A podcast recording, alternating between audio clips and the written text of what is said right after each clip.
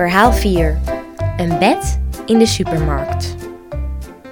Bijna elke dag doen mama en Cornelie samen boodschappen.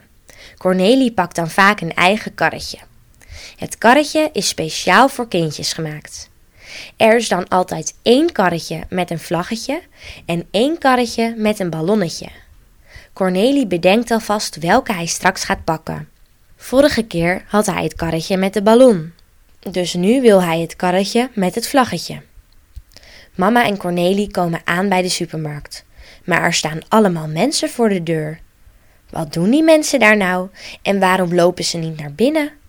Cornelie ziet dat er gele strepen op de grond liggen. Alle mensen staan bij een streep te wachten. Mama neemt Cornelie mee en loopt naar de allerlaatste streep.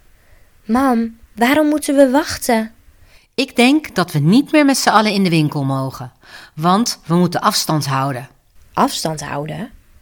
Cornelie kijkt naar de mensen voor zich en ziet ze netjes wachten op hun beurt. Ja, Cornelie, alle mensen moeten anderhalve meter afstand van elkaar houden. Tussen elk persoon moet anderhalve meter zitten. Weet je wat nog meer anderhalve meter is? Jouw bed. Dus tussen elk persoon moet Cornelies bed passen. Cornelie en mama zijn alweer aan de beurt. Ze lopen de supermarkt binnen en daar staat een mevrouw. De mevrouw zegt dat mama een winkelwagentje moet pakken. Cornelie rent naar de winkelwagentjes die voor kindjes bedoeld zijn. Cornelie, wacht even, roept mama.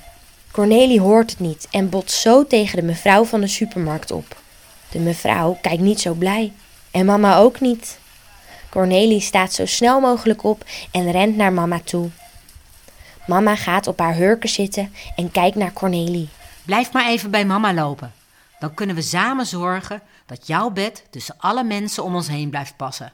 Cornelie knikt ja en loopt dicht tegen mama aan de supermarkt binnen. Hij vindt het wel jammer dat hij niet het karretje met de vlag kan pakken, maar hij snapt het wel. Het karretje is namelijk ook niet zo groot als zijn bed.